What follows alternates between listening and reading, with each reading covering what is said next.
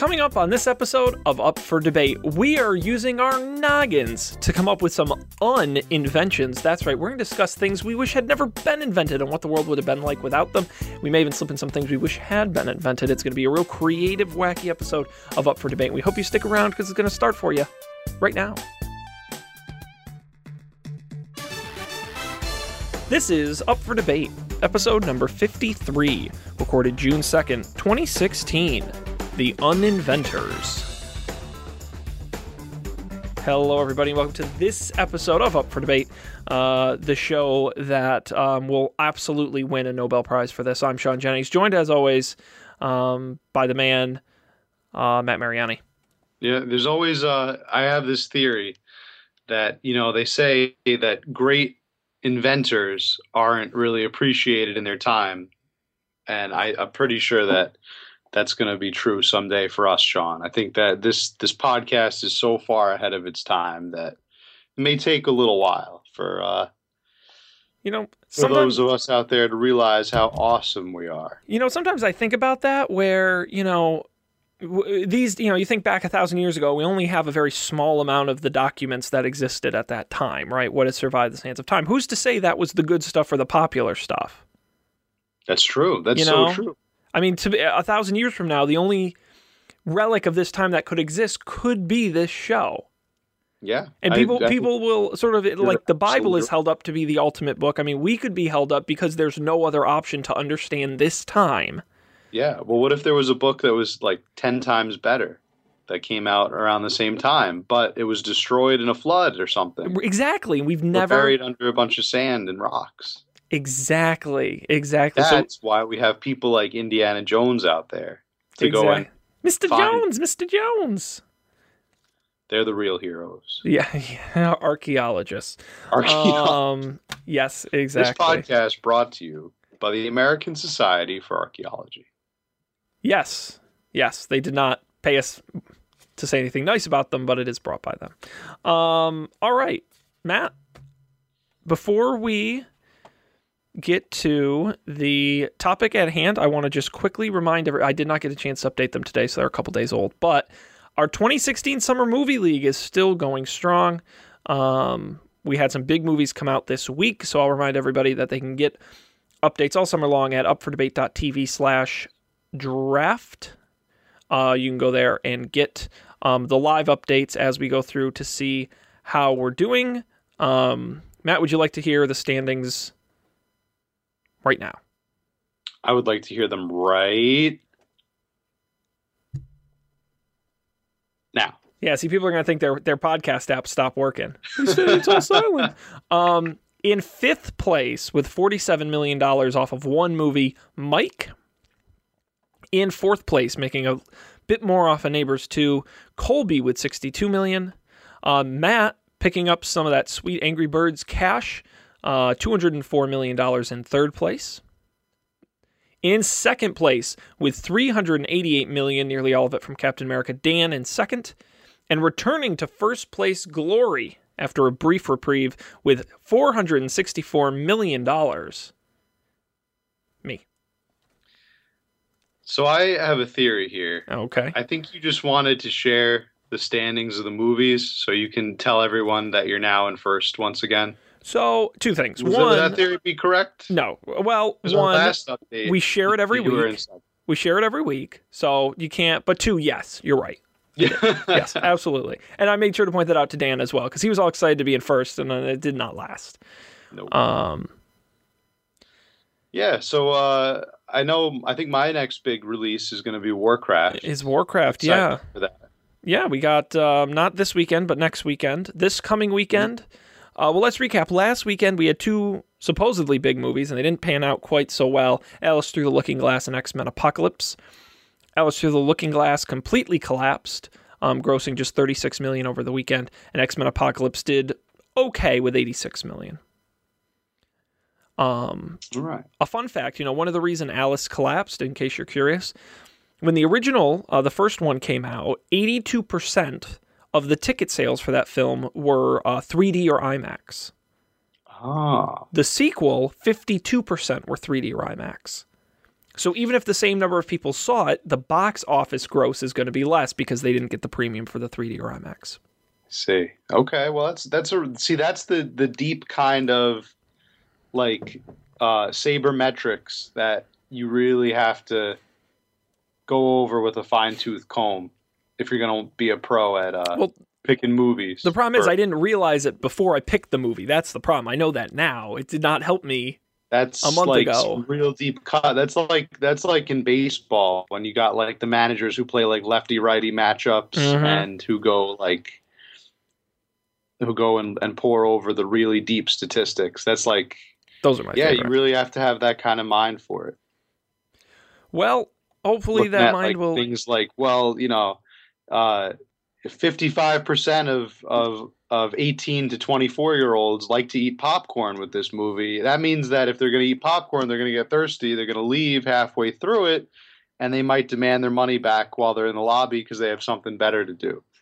I'm sure if you were really bored and were really good at programming, you could probably put some algorithms together to pretty accurately project based on demographics and past films and ticket prices, and you could probably do some analytics around that. I am not going to do that. Um, I will win without them. Um, If I didn't have a job, maybe. if I were smart. um, so this coming weekend we have um, two movies. One from Colby, Pop Star Never Stop Never Stopping, starring The Lonely Island, and uh, Well, that another. actually looks pretty good. It does. I would absolutely be willing to see, it, and the reviews have been generally positive. I had never heard of it before the movie draft, but then I started watching some trailers and actually looks looks kind of funny. Yeah, I think so, and I like those The Lonely Island guys, so I think that should be fun. We also have uh, my movie, Teenage Mutant Ninja Turtles 2, Out of the Shadows, coming out this weekend as well. And is it weird that I'm kind of excited? I kind of want to see it. Um, I mean, if you were a, if you were a Ninja Turtles kid and you're you're like longing for some nostalgia, I'll give it to you. See, Like, This is how we, I can, and then I get it. I totally get it. It's like the people who are excited for a new Space Jam. Oh yeah. Well, you know, uh, Matt, I'll tell you. This is how weird I am. Is not only was I not a Teenage Mutant Ninja Turtles kid, I watched the first movie and did not like it, and I'm still excited to see the second one. So Okay, I think Michael Bay's just really good at cutting trailers. I Well- think that's the problem. I don't know if I should talk. I'm I'm pretty excited to see the World of Warcraft movie, and I've never Hey, I've I'm with you. Warcraft, so I'm with you. That I looks think we good. just long for that escapism. Yeah, I think Warcraft's going to be an interesting movie, uh, especially because there are three big movies coming out that weekend. Now you see me too, The Conjuring Two and Warcraft, um, plus uh, X Men Apocalypse and Teenage Mutant Ninja Turtles will both still be in theaters at that point. Um, we may be hitting saturation, so That's the key. The key. I don't think the. I don't think the sequel. Because see, those are sequels, and I'm not sure if they're gonna draw that much of an audience away from Warcraft. But the key being that you still have Captain America, and you still have um, the other movie you said that I immediately forgot. X It's Men. still in theaters. X Men. Yes, they're still they're still there. So, um, that's. I think that could be a potential draw away from Warcraft. I agree, but we'll have to stay tuned and find out. Of course, up for Hopefully, the debate.tv slash draft. neckbeards that are going out to see Warcraft have already seen X Men. Exactly, heavy moviegoers. Something else. Yeah. Yeah. We haven't had a lot of big grosses. I mean, uh, you had 74 to date for Angry Birds, which um, it will probably hit 100 by the end of the summer, but I thought it would have done better. So Yeah. it's not been a particularly big. I mean, Money Monster only did 35, Neighbors 2 only did 42. I mean, it's not been a particularly big summer. So we will see. You'll have to stick around and tune in next time to find out more. But we've got to continue on because we've got to get to the topic to the show at hand, and I want to give credit to Up for Debate super fan who's never listened to an episode, Dan Miller, um, who would like uh, who pitched the topic we will be doing this evening, and that topic is uninventions. Matt, society today in the 21st century is an amazing place. Is it? Well, that's what we're going to find out because the idea is if you could uninvent something, okay, what would you uninvent? Now, first of all, we've got to decide how we're going to interpret an uninvention. Yes. So, an uninvention would to me, when I was researching this topic, what I had in my head was an uninvention. So you take something that's already been invented and you imagine a world in which this invention has never existed, in which this was this invention was never made. And then you think about the consequences of that world, what that world looks like without it, Mm-hmm. um, what that world is uh, is lacking or is better off for without it. To me, that's what an on invention is. Yeah, I kind of imagined it as you know the theory of a, of an infinite number of universes, and I just imagine that there is one universe where everything is basically the same except the one thing we uninvent isn't there. So an alternate version of our reality where that thing does not exist and has never existed. So I think that's fair. Now, do you hmm. do you? I know you've got a couple. I've got a couple. Who wants to go first? I'll jump right in. Oh, please do. Okay. So the first thing that I thought of was the most broad strokes invention that you could possibly think of. The wheel. And I said, what happens if there's no wheel? If you take the wheel away? Now that led to an insane scenario where rather than that well I'll, I'll just I'll it would take too long to explain so I'll just summarize it rather than having things based on concentric circles you have an entire world where where like kind of mashing together rectangles and triangles and trying to get them to roll. And i think eventually that that kind of just becomes a world where wheels eventually get invented. I think it's it's too impossible to imagine where a world where there isn't a wheel. Like also i think you have the option of maybe turning things into sleds and pulling them around with like without wheels where they're just like flat plains and stuff. Uh, but that gets really complicated. It leads to a world where there's a lot more slopes and inclines, which is kind of interesting to imagine. Um, so then I said wheels, wheels, wheels, steering wheels, and that's the invention I went with. A world in which steering wheels were not invent- invented. I'm just being brutally honest. This Ah. this was my thought process. No, I appreciate the the stream So, of uh, consciousness here. steering wheels. A world where there's no steering wheels. Now, let me ask because when I approached this topic, I the things I picked to uninvent were things I dislike and things I, I wish had been not invented. Okay, see, I didn't take you that didn't- approach. At you all. just picked something. I picked something in the world. You went a little more and philosophical. Imagine a world it. without it. Wow, and imagine okay, imagine a world without steering wheels. Because I think if I want, if I wanted to choose something that I didn't like and wanted to see uninvented, I would probably choose cancer. no, Right? my idea seems so petty. You're like hunger. I wish I wish I we could uninvent hunger. hunger. Oh no. I would, yeah, um, I feel like such a dick. Oh my god. What's yours, TiVo, Sean? Uh, we'll get to mine. Um, Yeah. But um, but all right. No, no, no. I listen.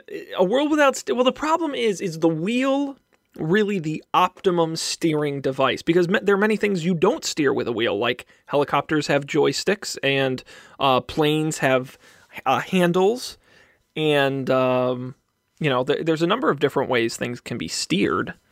All right, so yeah, maybe maybe then we're gonna say cars steal steering wheels in cars. The car is stealing wheel, steering wheel. Well, Um, and just imagine what cars would be like without steering wheels.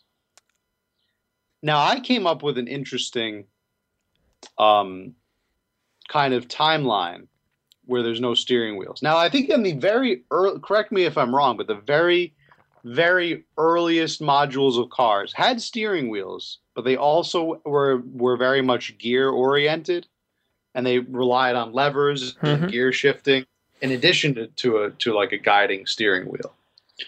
Uh, so I like I at first I thought maybe they they still stick with that those gear shifts and those levers, but they throw in a couple of pulleys mhm. and uh, all of a sudden you can also steer with an additional like pulley that's kind of wrapped around the top of a of a of a lever. So you grab the top of the pulley and you can kind of like like move it around, and that moves the car around. The, what, what is this? Chitty Chitty Bang Bang? What, what the, you know? I mean, what what sort of wacky, whimsical uh, Dr. Seuss mobile are you building here?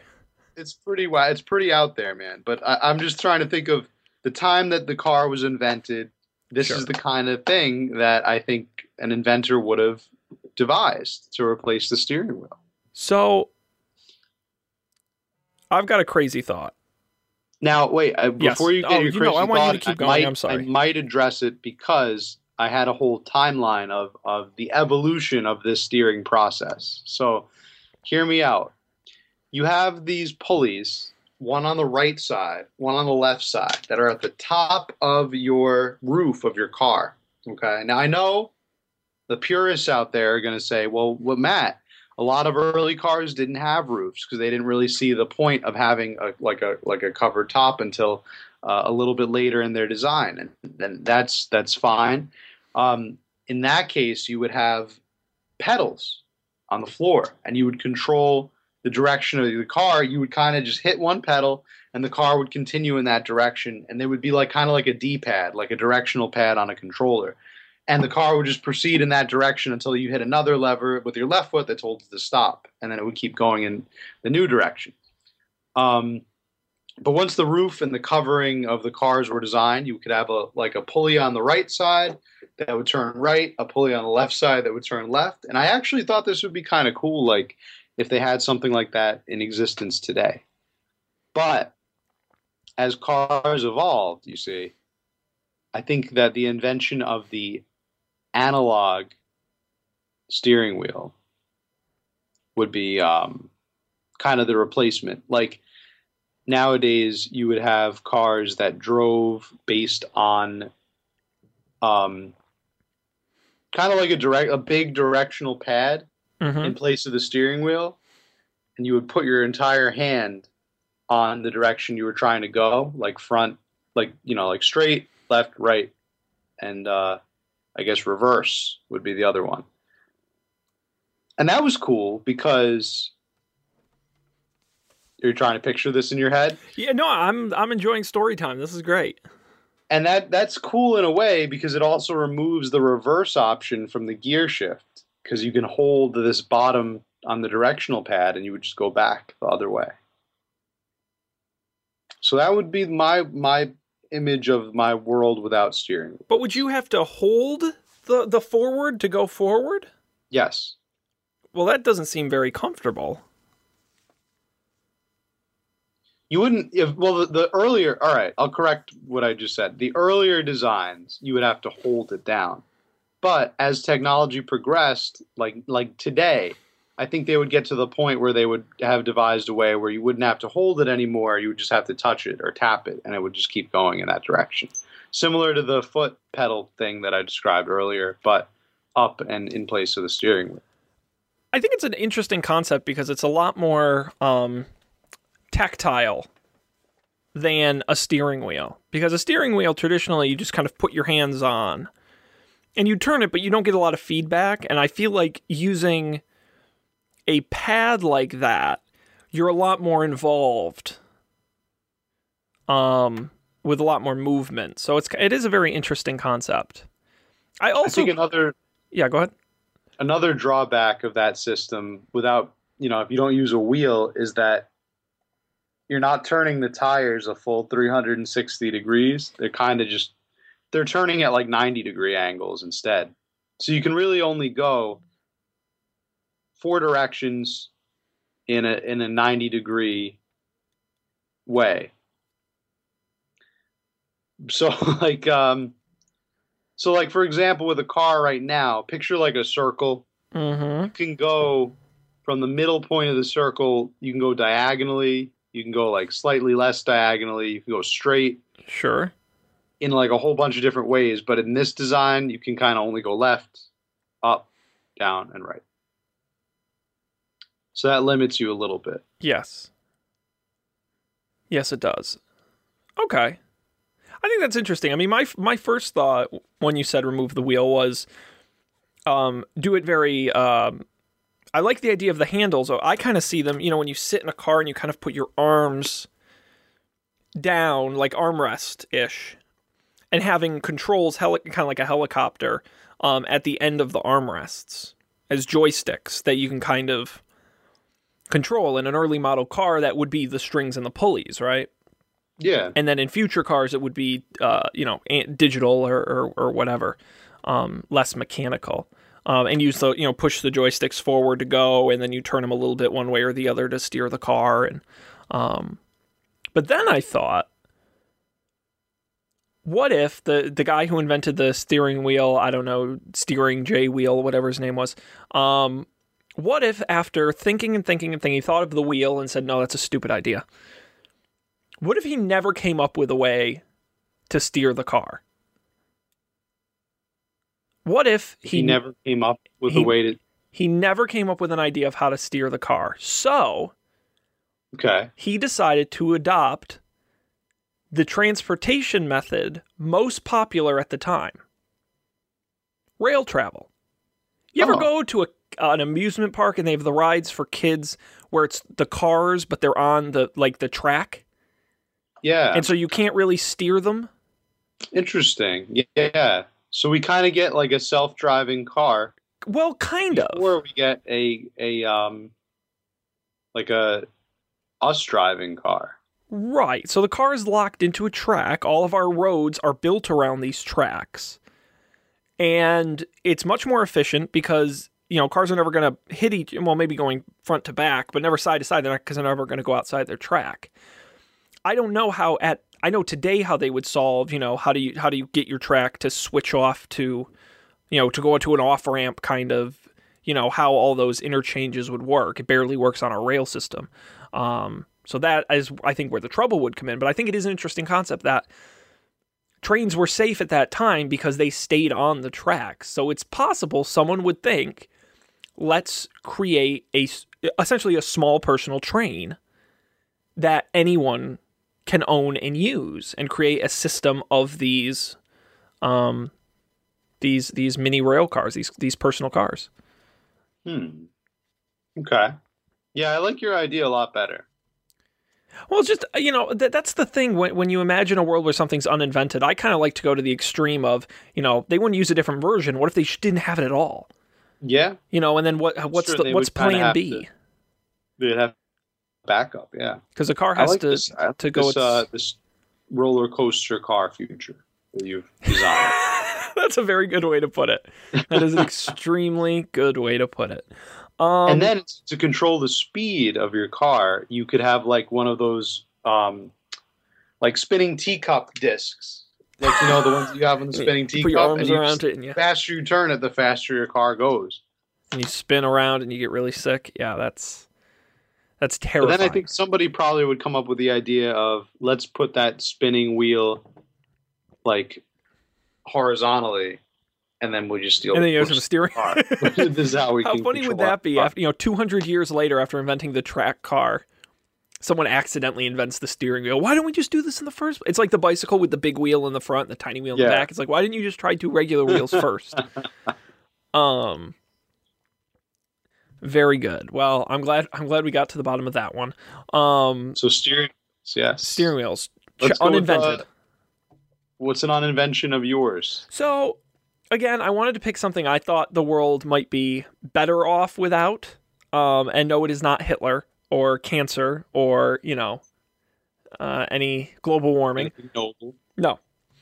I imagine a world without a stock market. And the reason I say that is because the stock market sucks.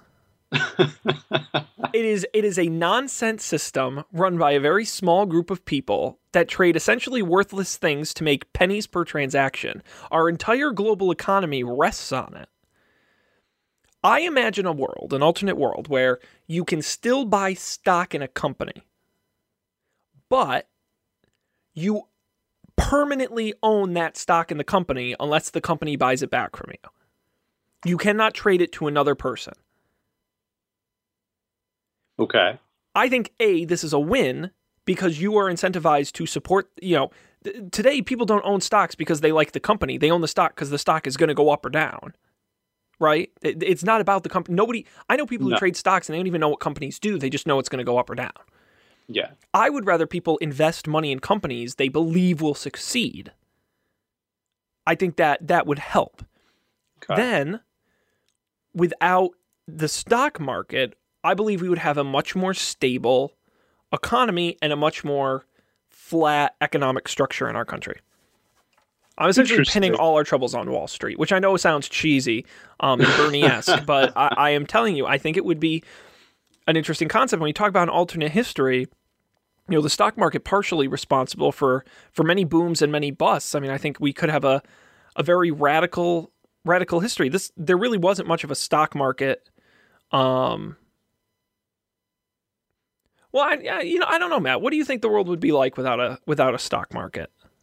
So I'm thinking now about the world right before the stock market, which was a world like kind of how you described, where people invested in companies, joint stock companies that they believed in and that they, they wanted to um, contribute to because they believed in the mission of the company. Earliest examples, the uh, East India Tea Company, um, and uh, that's the earliest one I could think of. Mm-hmm. Um, uh, and that company went on and you know basically discovered the new world and or or many many parts of it, um, and helped people to settle there.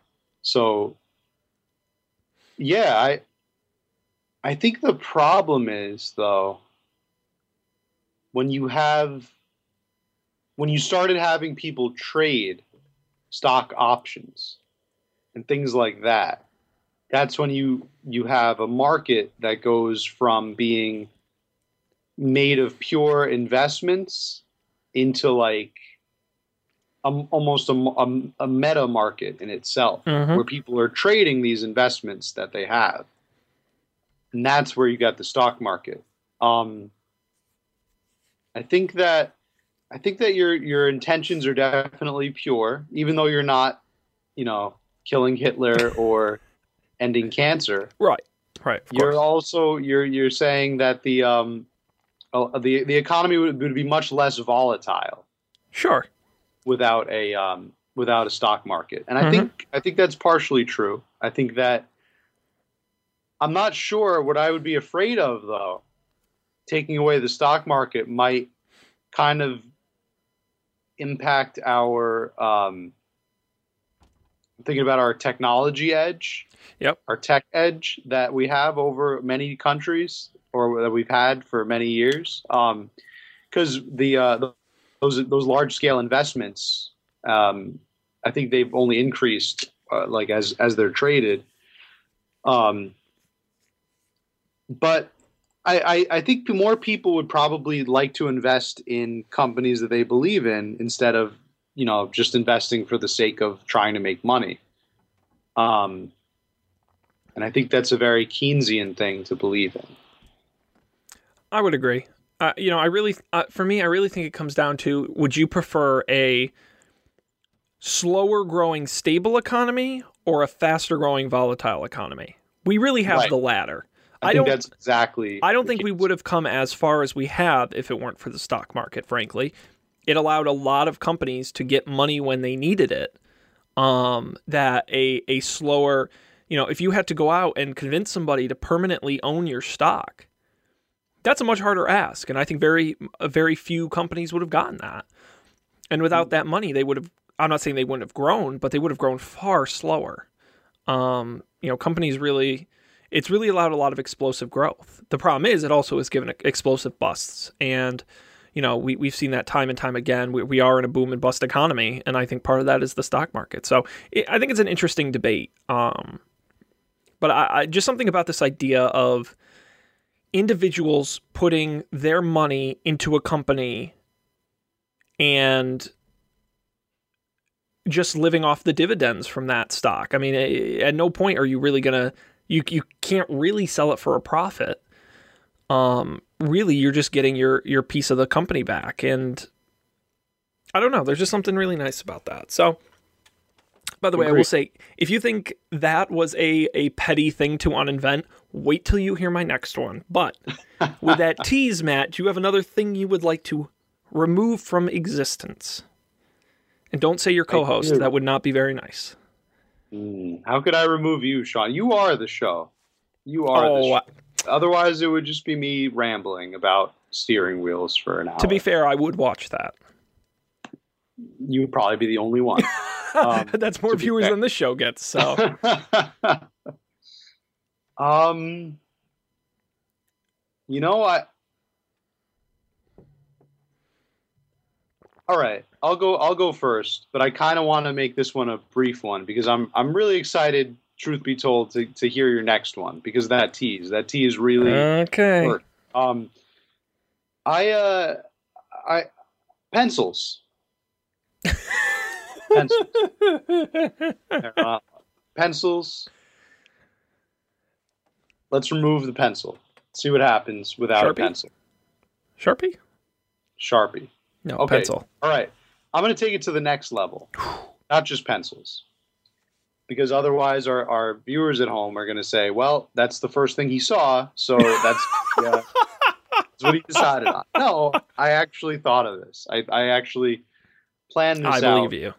The pencil and all other cylindrical forms of writing implements. Oh, so it- writing implements. so if I understand right? this correctly, the, the the person inventing the first tools that you use to write yeah that are shaped in an elongated way. sure That goes that goes for quill pens. So I guess they're not just cylinders.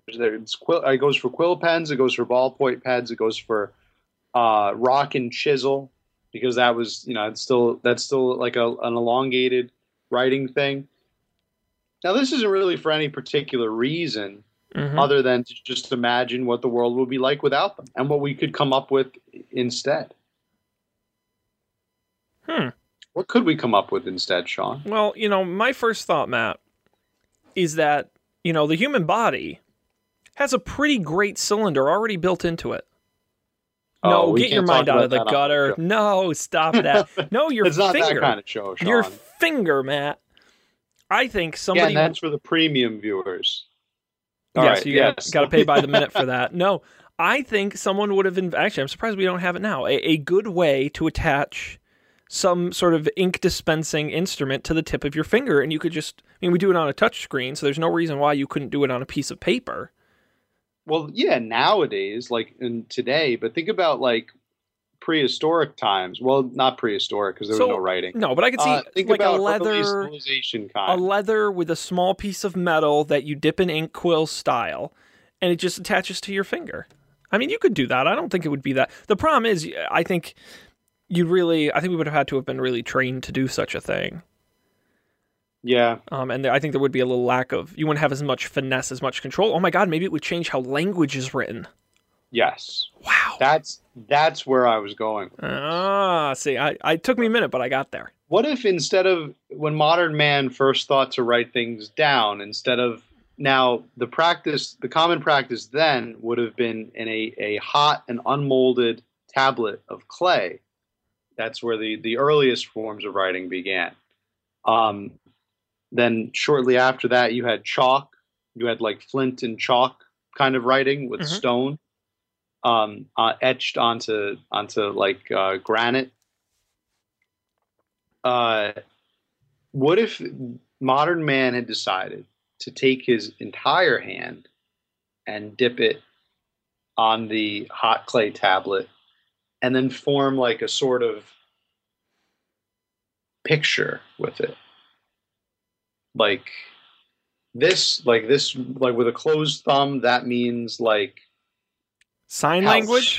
You're, you're talking This- about sign language? No, no, no, no. It's like a written, almost like a written sign language. And Uh-huh. then this, of course, means live long and prosper. But you have like the fist, like that. There's a, there's a whole bunch of different configurations you could do. Now that I'm thinking of it, I think that would that could change language as we know it. I think the, the problem I have with that Left hand, right hand. The problem I have with that is, is your writing surface would have to be massive. Uh, assuming I don't think you could have enough Yeah. hand combinations to to do words. I think you could letters.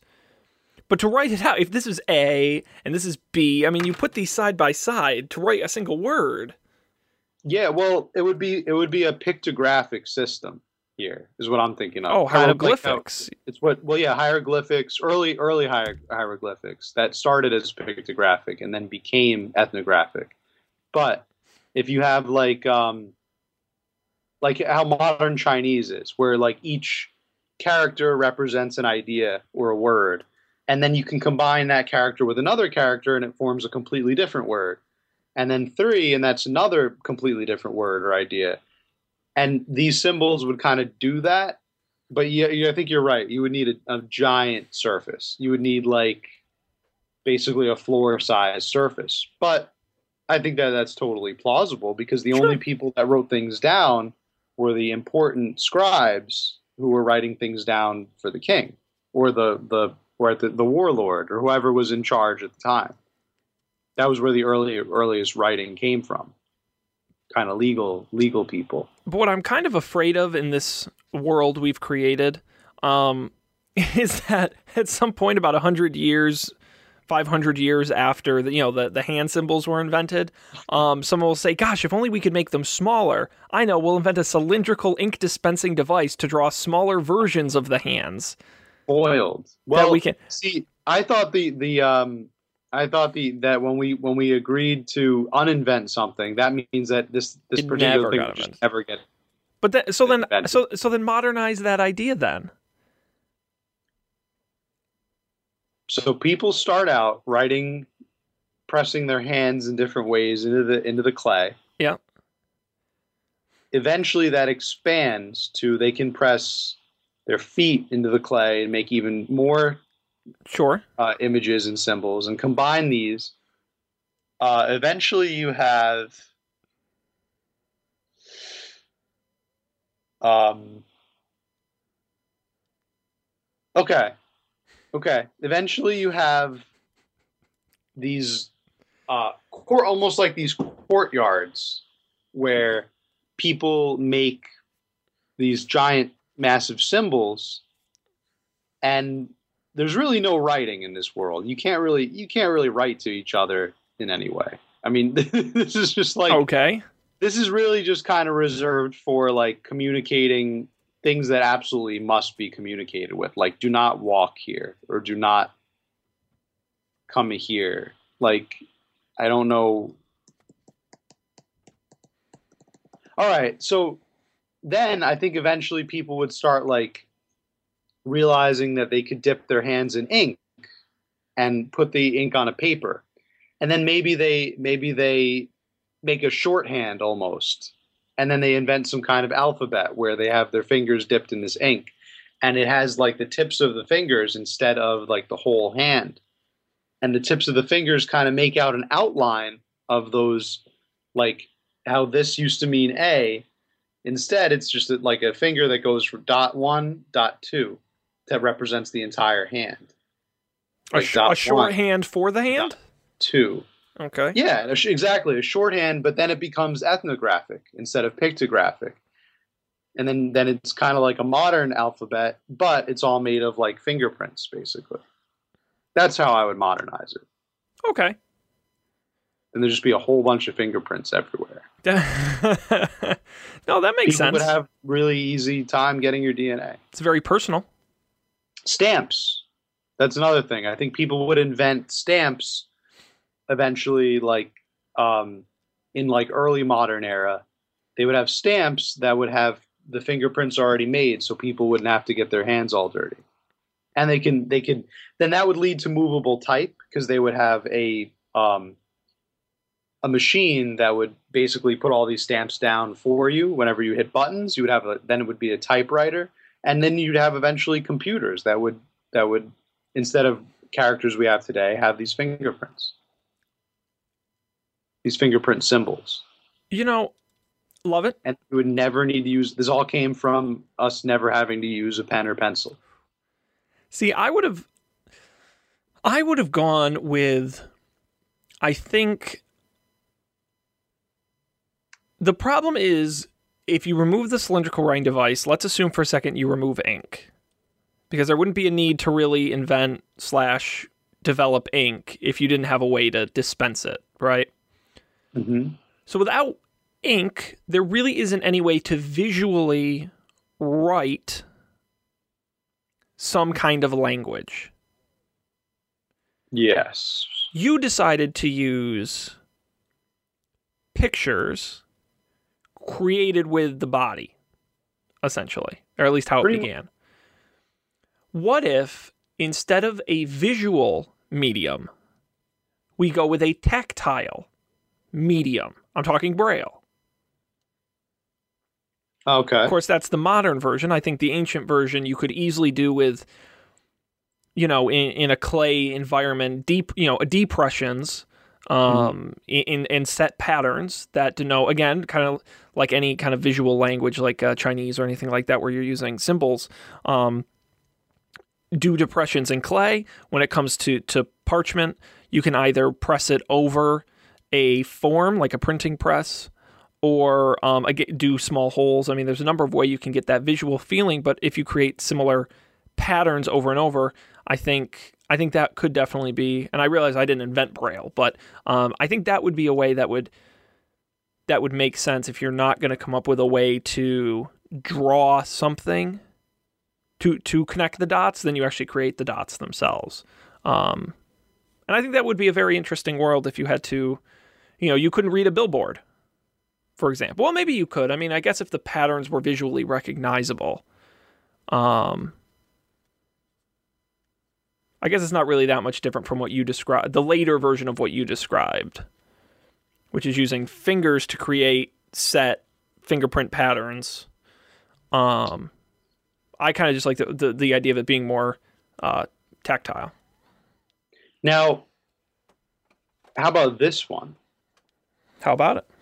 What if instead of using ink, the people in this really early time used something else that was available to them, something else that was fairly new and um, and right there for them to to have access to. What if they used fire to write their characters? What?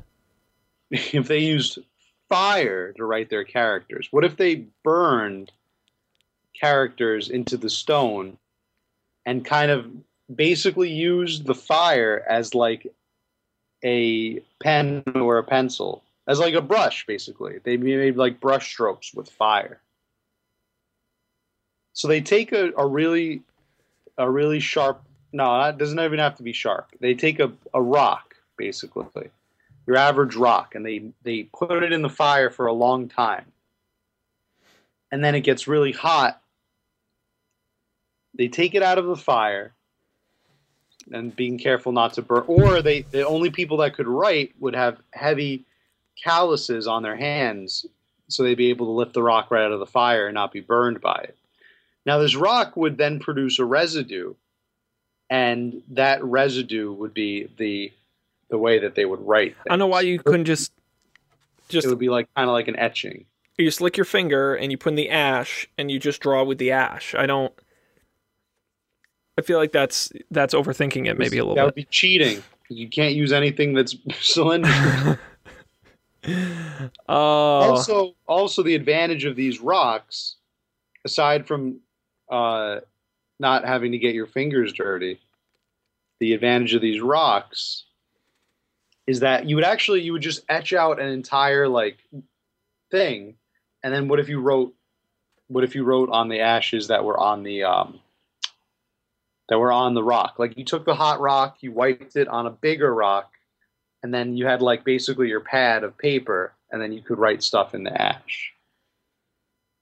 And then you wouldn't need a pen or a pencil. I yes, Yes. yes. I think we've solved this one. All right. I think our future looks. I don't know bright is the right word. Yes. um. All right. So, I've got one. I Something know I, you have one. I think should I'm, be I'm actually really excited All to hear right. this one. I rambled on for too long about the pencils and the lack thereof. I, I really want to hear what you have to say about your uninvention. And and even better, I'm going to give you my stream of consciousness of how I got to this. awesome. So I was Let's sitting yesterday thinking, what is something I wish was uninvented, something I don't like? I was thinking, and then I realized, you know, I own a couple different kinds of jeans, blue jeans. I've got like really, really old work jeans that I mow the lawn in and stuff. I own like medium nice jeans that I could wear to casual functions, but like not to work. And then I own like fancy i call them fancy jeans um, and i wear those to special occasions. The problem with fancy jeans is they're a little more styled. And while they're not quite skinny jeans they're a little tight you know they're they're, t- they're a tighter fit a slim fit. And i don't find them as comfortable as regular jeans. And i think that's a common occurrence many people experience. And that led me to thinking what if we lived in a world where clothes and clothes type accessories were seen only were seen in the same way you would see a hammer purely as a utility device with no interest in style or culture around them. Again one of life's tough problems we're solving So, here. You're uninventing fashion. fashion. I, I i A am sense of fashion. i am un, i am uninventing clothing design. So you're kind of uninventing a cultural norm, or, Yes. or like a like a social construct. yes exactly Interesting. I would Instead go- of like literal thing, now like a literal tool. I had to balance the idea of do, do I go so far as to say I'm uninventing clothes? But I think that's too far. So I'm going to say clothes are are in the same way even, even underpants the same way everyone would buy white socks, you know. I mean, although I guess even socks can be seen as a fashion item. I'm just trying to think of something that you just buy the same of everything. You, you just buy it because you buy it and and there's no variety to it. It just is what it is. Okay, And it's interesting. kind of like that. How would that change society? So I think things really started to become sort of fashionable around this uh, in in in like feudal times. The people who cared about the only and the really the only people that were able to dress and have like a sense of fashion would be um, like lords of the manor they would be able to be fashionable um, and they would only really express this fashion when they were when they were meeting with other lords and having meetings um, with them. And then eventually those that that kind of became excised into like important people have to dress really nicely but the 99% of peons don't really need to. Um, they didn't. The 99% of peons didn't really dress need nicely or or fashionably until probably like a lot later than you might think. Like probably like the turn of this 16th 17th sec- century. Like that's when fashion kind of came into play. So the the world without a fashion sense i'm thinking would be a world where we would be we would have to express our importance or our relevance in some other way other than what we wear on the outside which is kind of awesome. Because in that way we have to like find a new outlet for making ourselves unique because it's kind of like a human it's become like a human drive to like be able to set ourselves apart. That sounds kind of like a car commercial but uh, the human instincts. Volkswagen. No, I you know that's a really you know I didn't because my first thought was oh if we didn't have clothes it would just be another way to bring us together as people because we wouldn't be separated by what we wear. i But think I there's think always right. this drive to that we, we kind of want to set ourselves apart in some way or distinguish ourselves And- even in communist societies where everybody is supposed to be the same people find ways of you know well i have this state issued tv but my state issued tv is a better picture than your state issued tv like or they try to distinguish themselves with the work they do like I do a better job picking the potatoes than you do, or something. We always we always have this way of trying to set ourselves apart, no matter what. I think.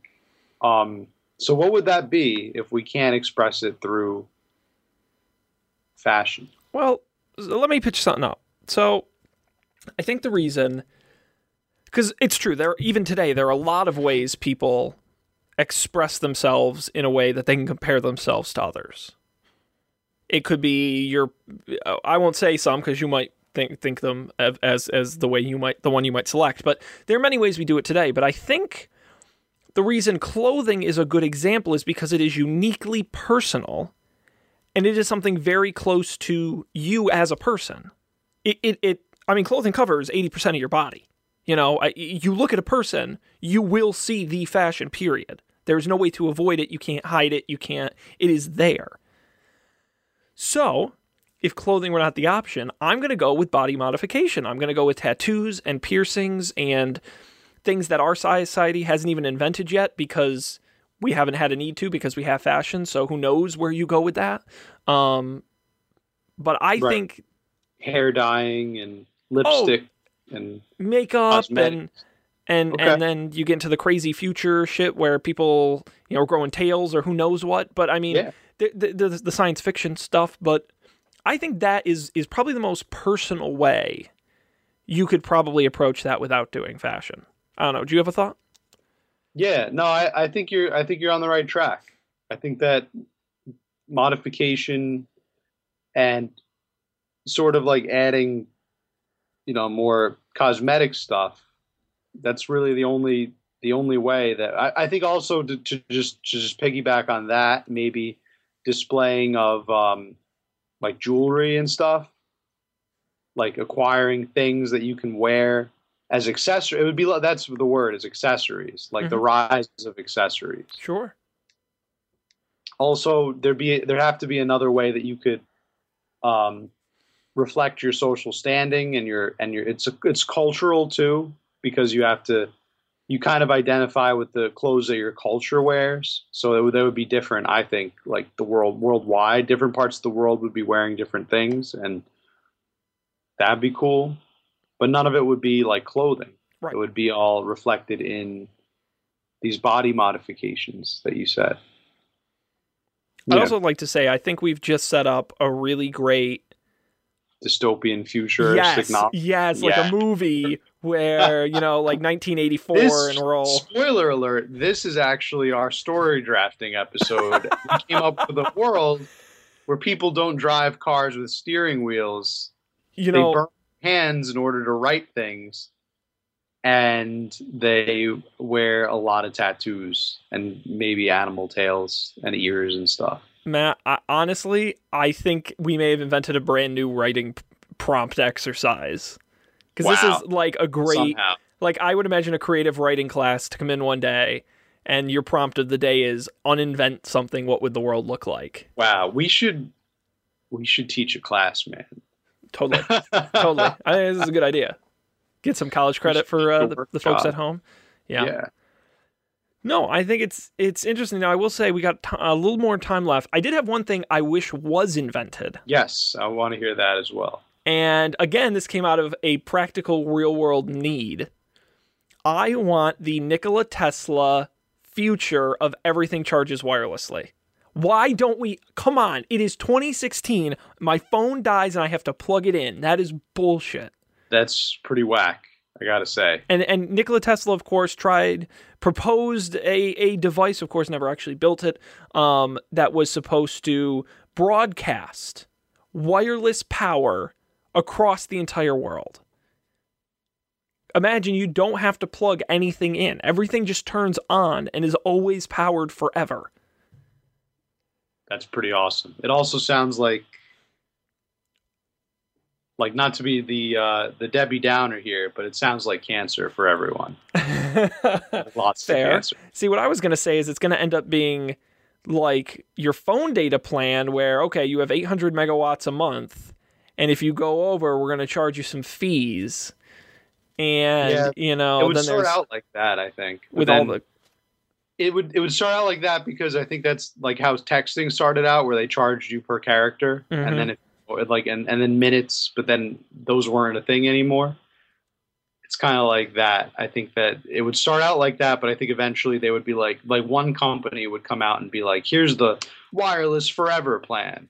You pay us like two million dollars, and you never get charged." Oh my God. wireless But could you imagine? Then you have coverage, right? So you could go into another state and your devices might not work because your electricity provider doesn't have towers in that Oh. area. Yeah, it would it would basically be like let's start that entire thing over again with the with the with the Yeah. access and the blackout rooms and the dead zones. see what we should do, right? And this is see this is interesting. So the new apartment complex I'm moving into has um has this thing where you um the way you pay for water is they take the entire complex's water use and based on the square footage of your apartment and how many people live there, average it out so we all divide it. And the less water we use collectively, lowers our water cost. So if my neighbor decides to use twice as much water, I'm going to end up paying for it. Imagine if, again, sounding dystopian, the government owned all of the electricity and you paid for it with your taxes, but they divided it based on an algorithm because it's Wow. you know you pay your taxes, Not many people live in your home, and and then you paid your share, and and the less electricity people used, the cheaper it would be for everyone. That idea smacks of socialism there, comrade. Why don't you take that idea to the Kremlin? Oh man, yeah, that might be a one too far. hey, there's got to be environmentalists out there who's like, that's a really good idea. Um, yeah, that would be cool. But I honestly, I just want Apple to get it in my iPhone, even if it's a little pad I got to put it on. Like, it's just annoying. Hmm. I think if that ever happened, that scenario that you explained, I think that all the libertarians in this country would seriously rebel and form their own colony in Texas, probably. Good, Let's and they be fair. It would good. be Texas. and they won't have any of our wireless power. So jokes on them. Sucks to be those guys. you imagine? I think we just added to our to our dystopian novel. Wow. Libertarian Texas. It's its own country. It secedes This because of a the sharing, the forced sharing of, of wireless power. oh geez, wireless power has ruined the needs for states' rights. I like it.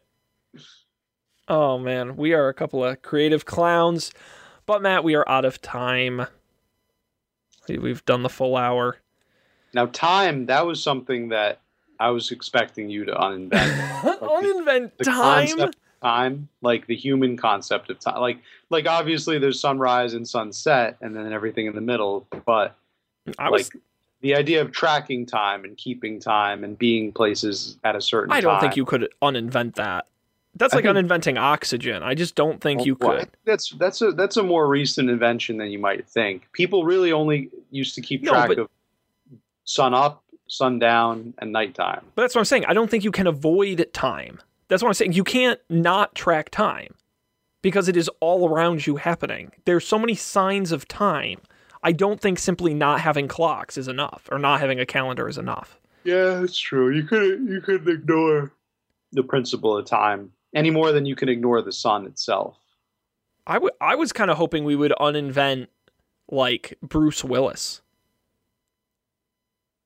Like what would a world be like without maybe maybe we need someone more important, but Then who would say yippee ki motherfucker? But that's what I'm saying. So who, what, what superstar would we? Michael Cera? No, he, he's too young. No, who would? You know, there would be some unknown person who would be the new Bruce Willis. What would happen to current Bruce Willis? I don't know, Matt. We can't talk about it this week, but that's something you can ponder on tonight as you fall asleep in bed. What would a Hmm. Bruce Willis-less world look like? I don't know. Um, don't. Any any thoughts on what you want to do next week? Uh, I think that's for the folks at home to know and for us to find out.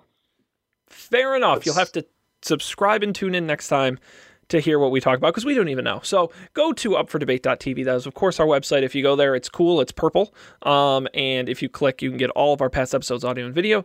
And if you click the subscribe link, it takes you to a cool page that has everywhere you can subscribe to the show on YouTube, uh, SoundCloud, Stitcher Radio, iTunes, Google Play Music, RSS, most major podcast apps, or where you can follow us, like on Twitter at upfordebate.tv. You can email us upfordebatetv at gmail.com. Um, as well. Uh, we do the show weekly ish. We'll definitely be here next week. Uh, so you should join us then. On behalf of Matt, I'm Sean. Uh, in case you weren't paying attention at the start, we appreciate you joining us and hope we'll see you next time for an even better debate on Up for Debate.